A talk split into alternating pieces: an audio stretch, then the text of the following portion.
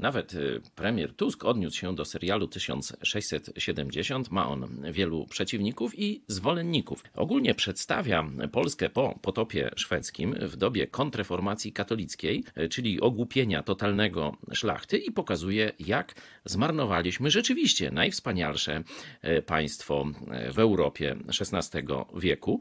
Złoty wiekśmy przeżywali, a wiek XVII, czyli katolicyzmu, to jest wiek klęski. Nie będę omawiał szczegółowo, być może jakiś program o tym jeszcze nagramy, ale pokażę Wam jeden werset Biblii, który dobrze pokazuje prawdę pokazaną w tym serialu. To jest 14 rozdział przypowieści Salomona, werset 34. Sprawiedliwość wywyższa lud, lecz grzech jest hańbą narodów. Narody mogą iść w dwóch kierunkach: ku prawdzie i sprawiedliwości, albo ku grzechowi, niesprawiedliwości, hańbie i upadkowi.